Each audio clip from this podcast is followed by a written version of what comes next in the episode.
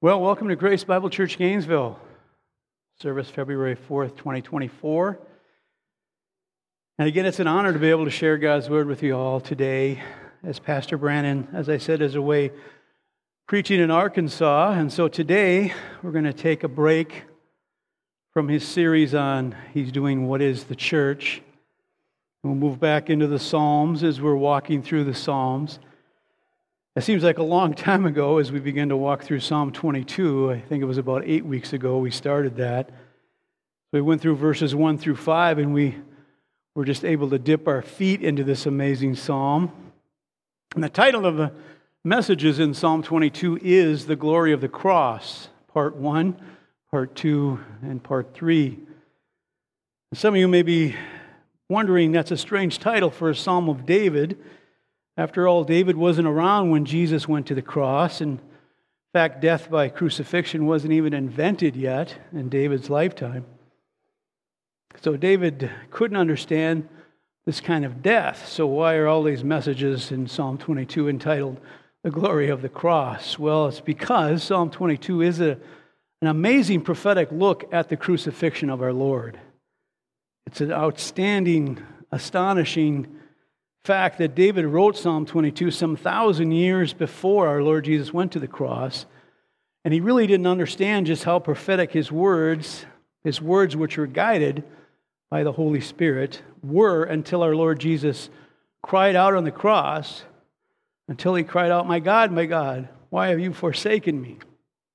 It's at that moment when Psalm 22 comes into focus and everything that David was guided to write allows us not only to see our Lord Jesus on the cross, but because of this psalm, we also get to see into what our Lord Jesus was actually thinking as he was on the cross. We get to read what he was thinking. But how can that be, you ask? This was written by David a thousand years before it happened. Well, that's correct, but this is what the Holy Spirit was doing as he guided David. So here we have David writing about something extremely painful and agonizing going on in his life. We know that David did suffer. We know that he agonized in his life, but what he writes about here is something different. This suffering and agony is really off the scale. Again, it's not until we look at the cross and we hold up Psalm 22 next to it does it all make sense. Again, this is why our Lord Jesus cries out in verse 1 he cries out on the cross, My God, my God. It's then that the words of David wrote down are literally fulfilled in the crucifixion. Psalm 22 is an amazing prophetic psalm. And so last time we went through part one of the glory of the cross, and we saw these two truths in verses 1 through 5. First, we saw the condition of the man suffering. This man who's suffering, he's in agony and he feels all alone. He feels abandoned by man and his heavenly Father. And then, second, we saw that the conviction of this man suffering, that through it all, he still trusts in his God, even though everything that's going on around him is horrible. So we have these, these two repeating parts in Psalm 22. There's a prayer for help, and then there's a song of praise. There's a prayer of help, and then there's a song of praise. This is what the Holy Spirit wants us to see a prayer for help and a song of praise. So, even through all of this horribleness, the, the physical suffering on the cross, and, the, and, the, and, the, and God the Father's wrath just being poured out onto his Son, and, and, and humanity all but abandoning him but our Lord Jesus has not lost hope. No, he still has total faith and confidence in his heavenly Father, and so he sings his praises. And so today we'll walk through verses 6 through 21, and as we do, we're going to see four more truths. As David writes this amazing psalm, and so if you're not there already, you can please grab your Bibles and turn with me to Psalm 22. Again, Psalm 22 is written by David as he was struggling with a trial in his life, but through the wisdom of the Holy Spirit, this psalm has a double fulfillment. Because when we match this psalm up against something that happened in David's life, there's some similarity there, but nothing really fits it well. But when our Lord Jesus cries out, when he yells out, My God, my God, why have you forsaken me? This psalm takes us not only to the cross, but again lets us see inside the mind of our Lord as he's as he's carrying our sins and, and, and, his, and his Father's wrath upon his shoulders. And so the hermeneutics, in the historical, grammatical, grammatical, grammatical way, its, its limited fulfillment is related to what's happening to David. And its fullest fulfillment is for the future, referring to Christ. This is Psalm 22. So let's read verses 1 through 21 today, and then we'll look at verses 6 through 21. So, Psalm 22, and God's word reads For the choir director, according to Agatha Egleph, Hashahar, a psalm of David. My God, my God, why have you forsaken me? Far from my salvation are the words of my groaning. O oh my God, I call by day, but you do not answer and by night, but I have no rest. Yet you are holy, enthroned upon the praises of Israel. In you our fathers trusted. They trusted and you rescued them. To you they cried out and were granted escape. In you they trusted and were not disappointed. But I am a worm and not a man, a reproach of men and despised by the people. All who see me mock me. They smack their lip, they wag their head, saying, Commit yourself to Yahweh. Let him rescue him. Let him deliver him, because he delights in him. Yet you are he who brought me out of the womb. You made me trust when upon my mother's breasts. Upon you I was cast from birth. You have been my God from my mother's womb. Be not far from me for distress is near, for there is none to help. Many bulls have surrounded me, strong bulls of Bashan have encircled me. They open wide their mouth at me as a lion that tears and roars. I am poured out like water. All my bones are out of joint. My heart is like wax, it is melted within me. My strength is dried up like a potsherd. My tongue cleaves to my jaws, and you lay me in the dust of death. For dogs have surrounded me, a band of evildoers have encompassed me. They pierce my hands and my feet. I count all my bones. They look, they stare at me. They divide my garments among them. And for my clothing, they cast lots. But you, O Yahweh, be not far off. O my strength, hasten to my help. Deliver my soul from the sword, my only life from the power of the dog. Save me from the mouth of the lion, from the horns of the wild oxen. You have answered me. And then ends the reading of God's holy word. And let's go to the Lord and pray for our time in, in the Word. Let's pray. Heavenly Father, we thank you for this amazing psalm and for our Lord Jesus, our, our suffering servant. Heavenly Father, we thank you for this again, this amazing psalm that through the heart and mind of David we can see the, the fullness of the majesty of this redemptive work that our Lord Jesus did as the suffering servant. Father, we ask that this psalm will help us love and adore our Lord Jesus even more. And Father, I pray that your Spirit will be our teacher today and please preach a better message than I have prepared and have the Spirit use me as an instrument for your glory. And we ask, Father, all this in Jesus' name. Amen. Amen. So, Psalm 22, and I do love how the Holy Spirit works because, again, today is Communion Sunday, and it's, it's hard to think of a better way to get our hearts and minds right for the Lord's Supper than looking at this amazing psalm, Psalm 22. We do the Lord's Supper to remember the sacrifice that He made for us. He took the punishment we deserved. And again, David writing Psalm 22 Remember the apostle Peter in Acts 2:29, he called David a prophet. We don't really think of David as a prophet. We, We think of him as a shepherd, as a musician, as a warrior, as a king. He's a man after God's own heart. But David, with the guidance of the Holy Spirit, did write a lot of prophecy about our Lord Jesus. And so, did David understand everything he was writing? Well, probably not, but he trusted the Holy Spirit that someday everything he would write would become clear, that Messiah will make all things understandable. And most of what David wrote was about himself and his struggles. But again, Psalm 22 is the most out of place because it doesn't fit David's life. But again, there's a good reason because it comes into focus when we see our Lord on the cross. Again, as we see, its limited fulfillment is related to what's happening to David at the time he wrote it, but its fullest fulfillment is still future when our Lord Jesus hangs on the cross. And so, again, last time in verses 1 through 5, we saw these two truths. We saw the condition of the man suffering, and his condition is he's in agony, and he feels all alone. He feels abandoned by man and God. And he's bearing the burden of the separation from God. And for the first time and only time, there's a disorientation going on with him here. He and his father. And so he prays for help. And then, second, we saw the conviction of this man suffering. David's remembering all the times through the history that Yahweh has taken care of his people. Again, Psalm 22 begins with this double meaning here.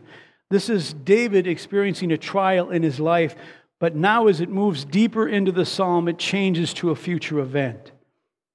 So, as the psalm begins, we have David asking Yahweh God, Why have you forsaken me? But then we move into the future, and now we have the son asking his father, God the Father, why have you forsaken me? And what we are seeing here is both David and the son is praising God for what is happening. And it's all happening because of God's holiness. And there's, there's not a smidge of any wonder about whether God is merciful, even though it sounds like it, right? They, they're crying out, My God, my God, why have you forsaken me? But it, there, it isn't a question of why God is letting this happen. Why would He have it happen? Because notice it's a personal relationship. It's my God, my God. And so last time, what we saw was David and our Lord Jesus as they are suffering.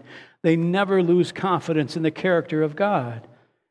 And so today we're going to look at four more truths in Psalm 22. And first, we're going to look at verses 6 through 8, and we're going to see a people's conduct. The people's conduct.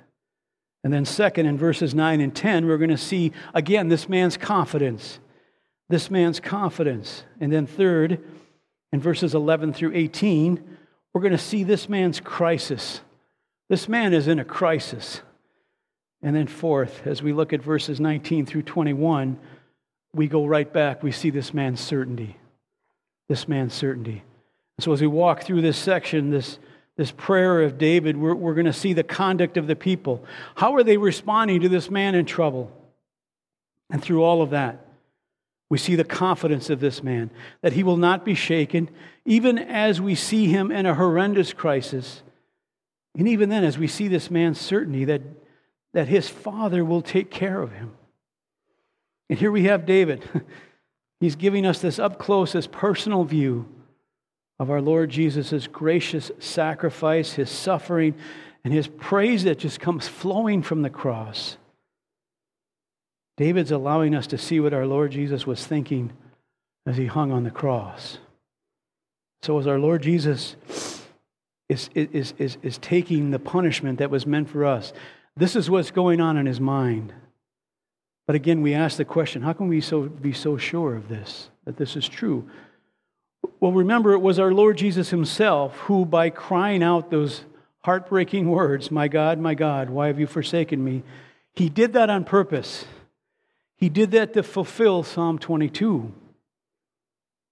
What David wrote here has a limited fulfillment and what went on in his life. But again, for Psalm 22, its fullest fulfillment is found when we place it next to the cross in Jesus Christ. And so let's dive in today. Let's walk through verses 6 through 21. First truth the conduct of the people. Verses 6 through 8. The conduct of the people. How do the people who are standing around watching this, this horrible death treat our Lord? We'll look at verse 6. It says, But I am a worm and not a man, a reproach of men and despised by the people. So, as we look at our Lord Jesus hanging on the cross, remember he's totally innocent, but alone with our sin.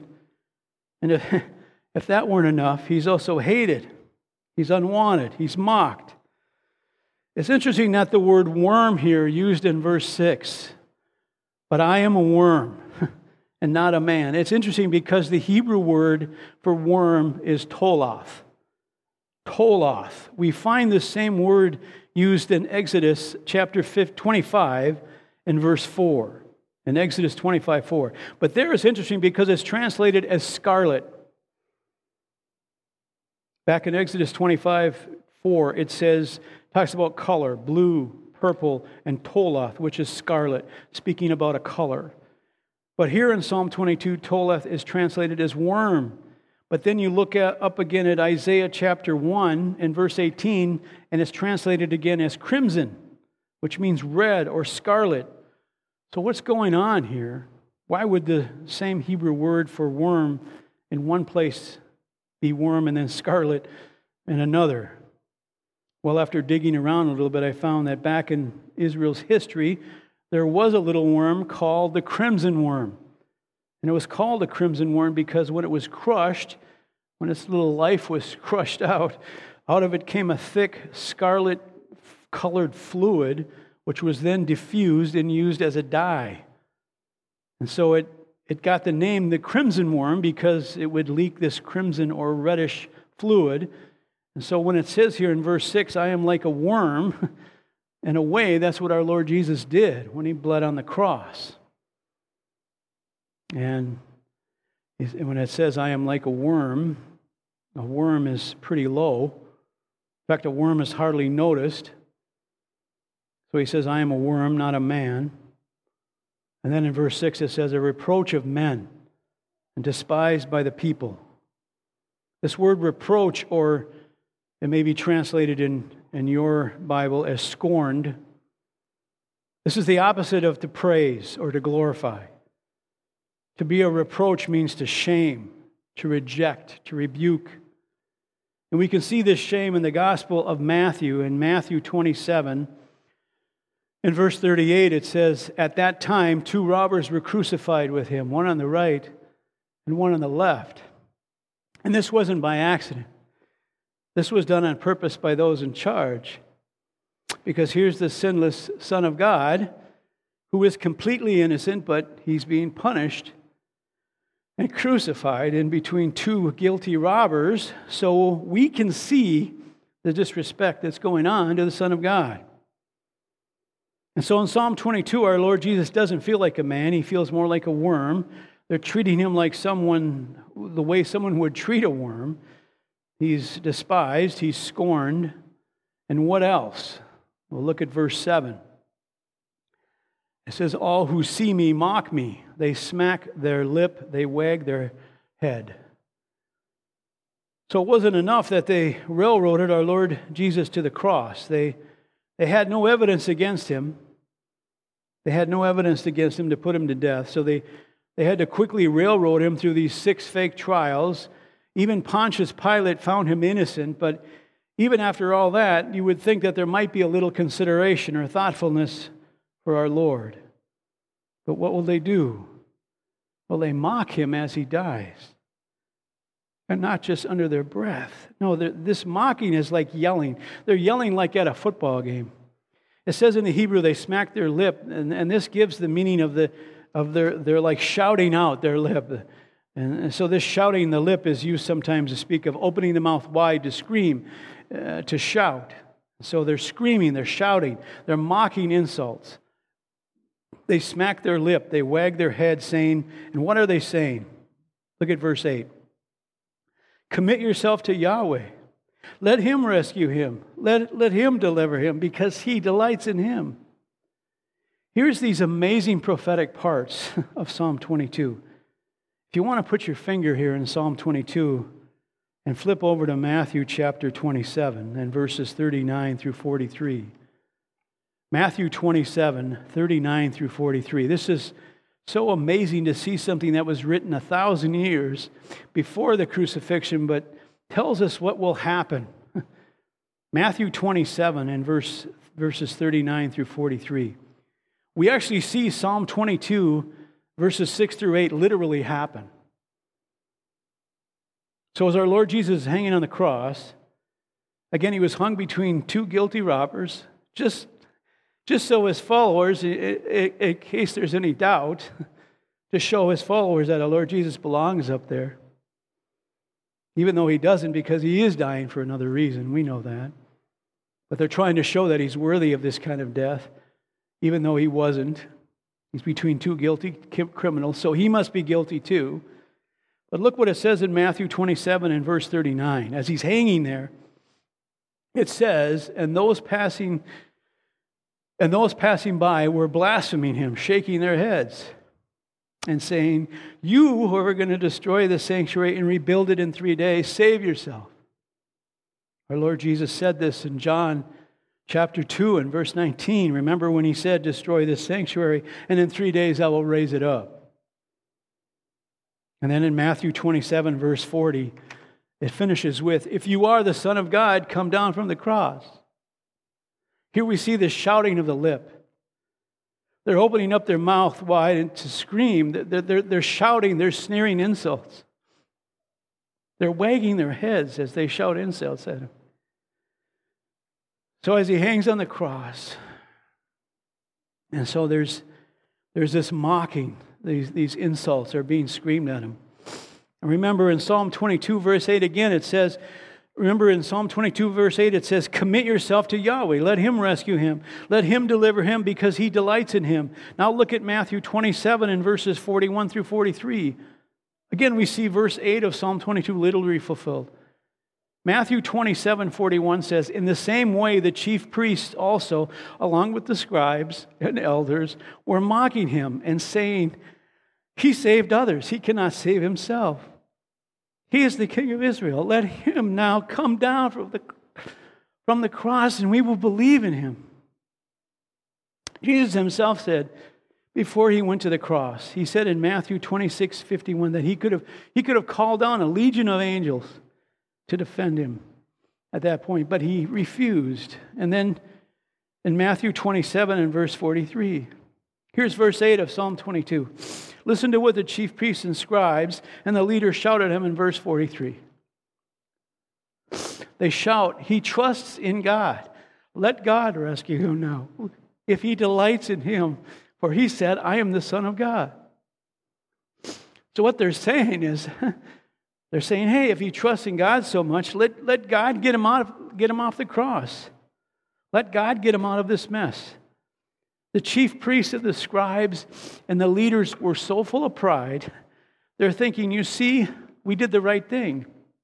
Because if he was from God, God would save him. But they had that false understanding that they were special. They thought because they kept the law, and that meant that they were always right, they knew the law, they studied it. And so they knew the prophecies of the coming Messiah. But here they were standing and mocking the one they were waiting for. Again, how amazing is this, is this psalm? David again wrote this a thousand years before it even happened, and it happened just as he wrote. And so the first truth here in Psalm 22, verses 6 through 8, we saw the conduct of the people. And the conduct of the people is awful because they mock and ridicule an innocent man hanging on the cross our Lord Jesus hung on the cross, suffering unimaginable physical suffering, pain, but also he's suffering the wrath of his heavenly Father, and he's alone, and he's suffering, and, he, and he's suffering the mocking and ridicule from the people. But now, second, we see the confidence of this man on the cross. Verses 9 and 10. The confidence of this man on the cross. Again, look look at the trust that he has in his Father and the confidence. Look at verse 9. Yet, yet you are he who brought me out of the womb. So, as our Lord Jesus is on the cross, he's thinking, Father, it was you that brought me into this. This is why I came. This was the Father's plan before the foundation of the world. He is the last sacrifice. Our Lord Jesus was born the sinless Lamb of God. Our Lord Jesus was born to die for our sins and the reason we can be saved. Why? Why did he have to be the one to end all sacrifices? Why is he the only way of salvation? Well, because every aspect of salvation is born out of the purpose and the will and the plan of God, so that when it is accomplished, it may be solely and only to the praise and the glory of God. How did our Lord Jesus redeem us? Well, it's through his blood. He paid the price. The wages of sin is death. The price of redemption is death. The price of redemption is shed blood. So the Father's plan, it tells us in Hebrews chapter 10 and verse 5. In Hebrews 10:5 it says therefore when he that's our Lord Jesus comes into the world he says sacrifice and offerings you have not desired but a body you have prepared for me. So why were sacrifices and offerings not something God the Father desired? Because the blood of sacrificial animals cannot take away sin so all animal sacrifices could not please God. But God the Father had a plan to take care of sin once and for all. And He prepared a body for His Son, the sinless Lamb of God. So even after all those thousands and thousands and thousands of offerings and sacrifices that Israel's did through the years, all the rituals of a thousands, a thousands and years, God did not desire that.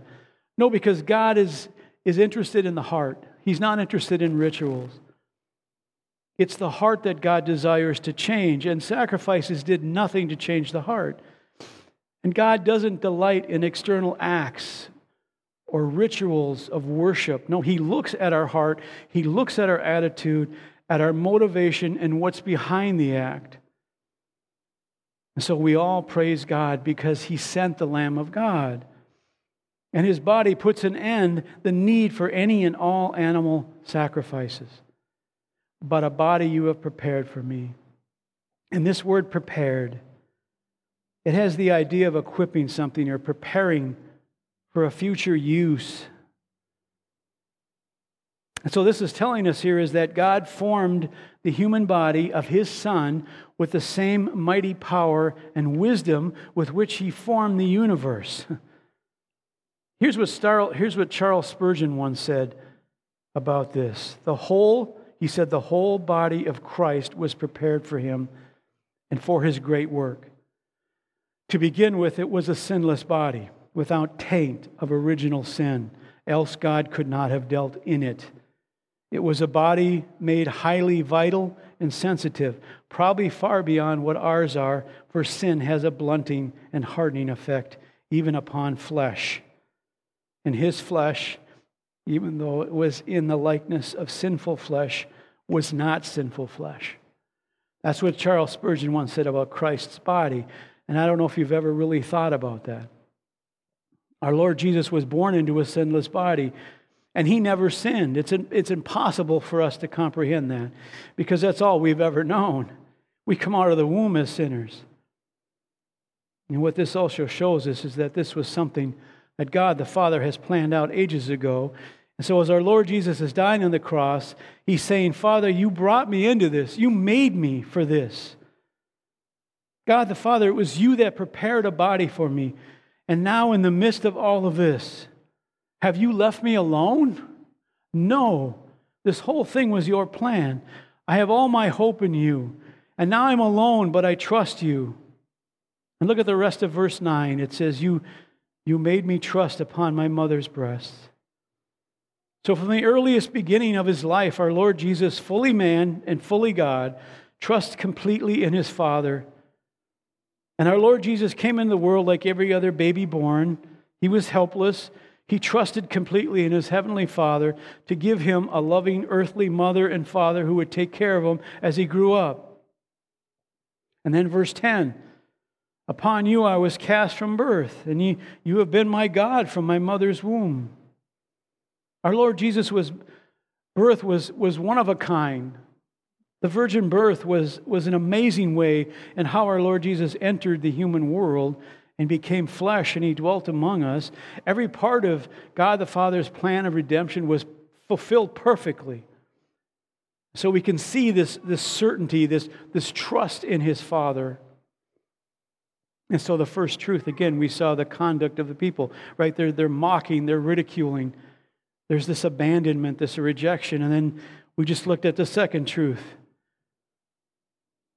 Through all this awful conduct of the people, we see a confidence of this man.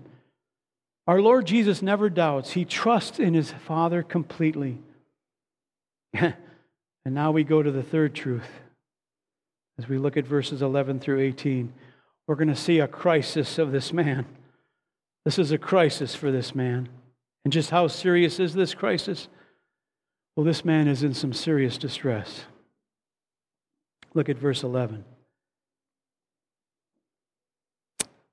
Be not far from me, for distress is near, for there is none to help. You know, as we look at the cross, as we see the seconds tick by, each second the pain increases and the difficulty in breathing intensifies. And as we read Psalm 22, we can see this stress level increasing. It says distress is near. The pain is intensifying. But again, for our Lord, even, even, even, the harder than the physical pain was the separation, the abandonment from his Father. That was going on at this moment. And as the Father is pouring out his wrath on his Son, and then we come to this odd verse in verse 12. Many bulls have surrounded me, strong bulls have encircled me. It's a very interesting verse because there were no bulls at the crucifixion. so, just what is David talking about here? Well, if we look closer at verses 12 and 13, we begin to see evil forces at work. Many commentators believe that verses 12 and 13 are talking about demonic forces. Remember, while he was on the cross, darkness covered the land from noon to 3 p.m. And again, there is no mention of bulls or lions present at the cross. But it's very interesting that David uses the phrase strong bulls of Bashan. The word Bashan is the key here because the region of Bashan had a very occultic, demonic history to it. In fact, the people from that region had a history of worshiping demonic spirits associated with Baal, who they thought lived within cattle. When we look at verse 13, they open wide their mouth at me as a lion tears and roars. You know, it's interesting, 1 Peter 5 8, Satan is described as a roaring lion seeking those he may devour. And so we have these demonic forces that are doing everything they can to put an end to our Lord Jesus' existence. They can't wait for his death, they think they've won. And so here we have our Lord Jesus. He's, he's dealing with the fact that he was up all night, going from trial to trial. He's dealing with the fact that he was brutally beaten just a few hours ago. He's dealing with a crown of thorns that were pushed into his skull. Now he's dealing with physical pain agony of the cross. And he's dealing with the mental stress of just trying to breathe. He's dealing with the separation and the pouring out of his father's wrath. And he's dealing with humanity ridiculing and mocking him. And he's dealing with dynamic forces, the dynamic world taunting him, trying to end him. Everywhere our Lord Jesus turns, it's anguish, it's distress, it's hardship, it's misery. Why would he do this? I remember what he said in John chapter 10. Our Lord said, For this reason the Father loves me, because I lay down my life so that I may take it up again.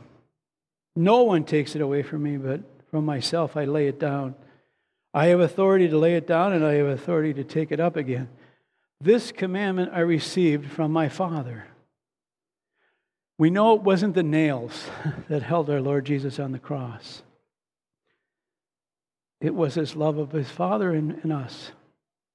That's what held him up there. And now we come to verse 14. Look at verse 14. He says, I am poured out like water, and all my bones are out of joint. My heart is like wax. It, It is melted within me.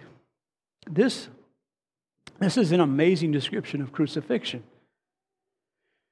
Because when someone was nailed to a cross, and then when the cross was erected upright, there would be a tremendous strain on the wrists, arms, and shoulders.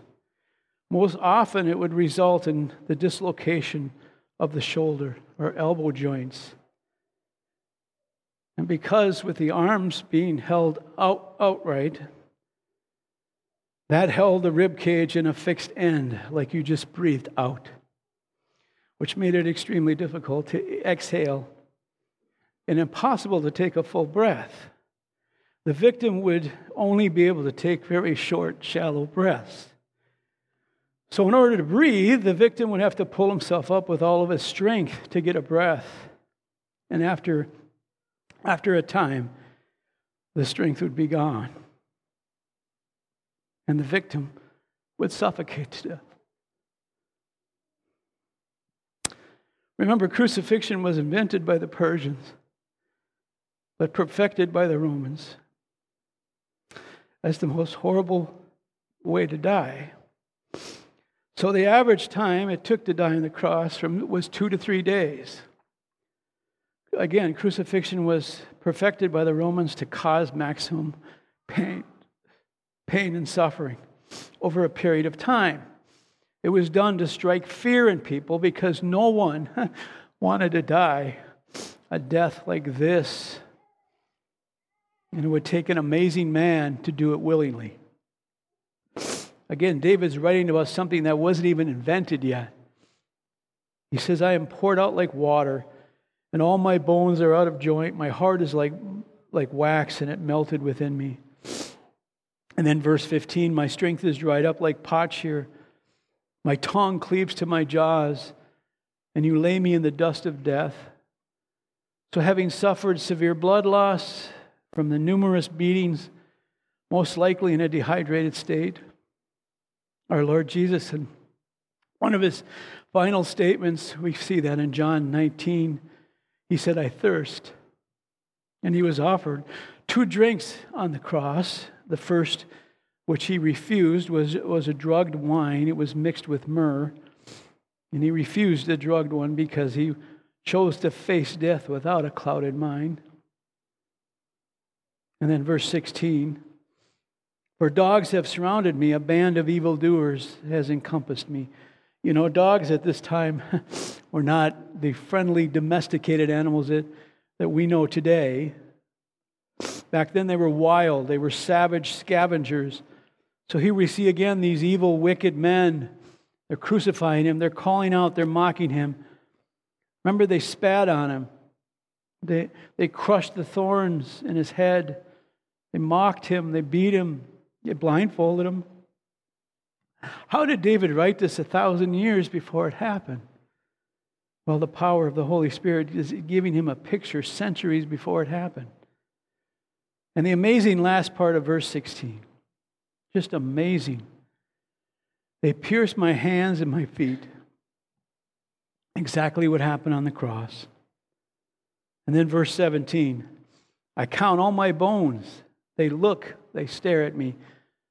So, in other words, our Lord Jesus, with his head slumping down, after a while, he's, it's so hard for him to lift it up again. He sees nothing but his bones. So there he is. There he is. He's naked in front of this, this mocking mob of humanity who stare at him. He's exposed to them. And then verse 18 they divide my garments among me among them and for my clothing they cast lots. Again, David writing this a thousand years before it happened, and verse 18 is exactly what the Roman soldiers did. I don't think they, they, they didn't know this prophecy, but they fulfilled it. They gambled for his cloak. And you know, back in those days, the outer cloak was a very precious thing. And so this shows the mentality of these Roman soldiers because to watch somebody hang on a cross, bleeding and dying, and have nothing better to do than to gamble to see who gets his coat, you cannot imagine the level of insensitivity. And so here in Psalm 22, we see this man is in a real crisis. He's suffering, he is alone, And so, again, first we saw the people's conduct. Second, we saw the man's confidence. Third, we just looked at this man's crisis. And now, fourth, we go back and we will see this man's certainty again. Verses 19 through 21. Are you seeing the pattern here? Seeing the pattern that's going on. There's a prayer for help and then a praise of his father. There's the hardship, but then there's the absolute trust in the father, the certainty in his father. Verse 19 But you, O Yahweh, be not far off. O my strength, hasten to my help. And then verse 20 Deliver my soul from the sword, my only life from the power of the dog. What he's doing here is he's committing himself over to God and committing himself over to the care of God and saying, You're the only one who can help me here. Father, you're the only one.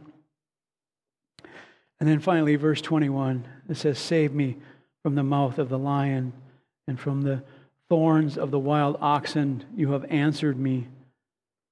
This you have answered me is, is a really key verse. So we see the Father silent must have been broken at that point. There must have been something in the heart of our Lord Jesus that knew that God had heard and all was well. And we can see this acted out as our Lord Jesus was about to breathe his last breath. He said in Luke 23 43, sorry, Luke 23 46. He said in Luke 23 46, and Jesus, crying out with a loud voice, said, Father, into your hands I commit my spirit. Having said this, he breathed his last. He hands himself over to God in complete act of trust as he breathed his last. There is a spirit of confidence that God will hear his prayer. In fact, God has heard his prayer, and he will not abandon him forever to this suffering, despite what it looks like to us as he hung on the cross.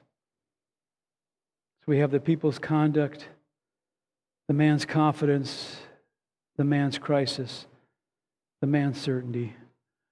So, as we conclude, what David wrote here some thousand years before our Lord Jesus went to the cross, again, has that limited fulfillment in what went on in David's life, but for Psalm 22, its, its fullest fulfillment is found when we place it next to the cross and our Lord Jesus Christ. And what David wrote was allowing us to see what our Lord Jesus was thinking as he suffered and took our sin and unpunishment meant for us. And through all of that, we see the confidence of this man that he will not be shaken, even though we see him in a horrendous crisis. And even then, we see the man's certainty that the Father will take care of him. And this is what the Holy Spirit wanted us to see today. He wanted us to see the trust and the faith that when this man is going through all of this, he's still singing his father's praises. He knows his father is in control. And so next time, we're going to finish up this amazing psalm with part three of the glory of the cross. So let's pray. Heavenly Father, we are so thankful for this psalm, Psalm 22. Father, we get to see what your Son did for us. We get to see your plan that you had before the world began come true. We also get to see your Son's confident and absolute trust in you. No matter what, he would not be shaken. We ask you to help us be more like him in every way. We ask all this in Jesus' name. Amen.